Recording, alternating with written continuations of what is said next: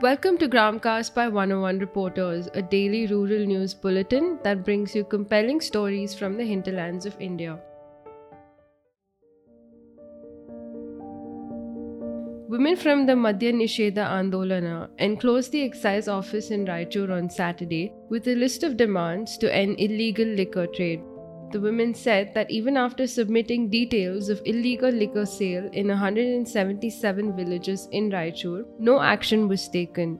The activists said both promotion of liquor and the crackdown on the sale of illicit liquor should be done by different departments rather than the excise department due to conflict of interest.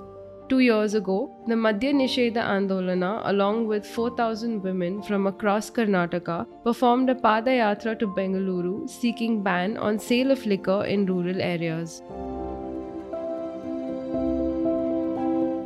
During the inauguration of the 26th edition of Hunar Haat on Sunday, Defence Minister Rajnath Singh announced that the central government is aiming to increase the annual turnover of rural industries. The defense minister stated that artisans and craftsmen have a very important role in contributing to the country's economy. The annual turnover of rural industries is approximately rupees 80,000 crores. The government aims to increase it to rupees 5 lakh crore within 2 to 3 years. More than 600 artisans and craftsmen from 31 states and union territories participated in Hunar under the theme of Vocal for Local. In Erode, Coimbatore, the village librarians from public libraries submitted a petition to School Education Minister K. A. Sengottaiyan seeking timescale pay and promotion. The librarians said that 1,514 persons were recruited for a monthly salary of Rs 4,500. The salary was later hiked to Rs 10,000, but they didn't follow Rule 110 in the Assembly.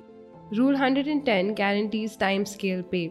This rule was passed by former CM Jayalalitha in 2016, but it hasn't been implemented.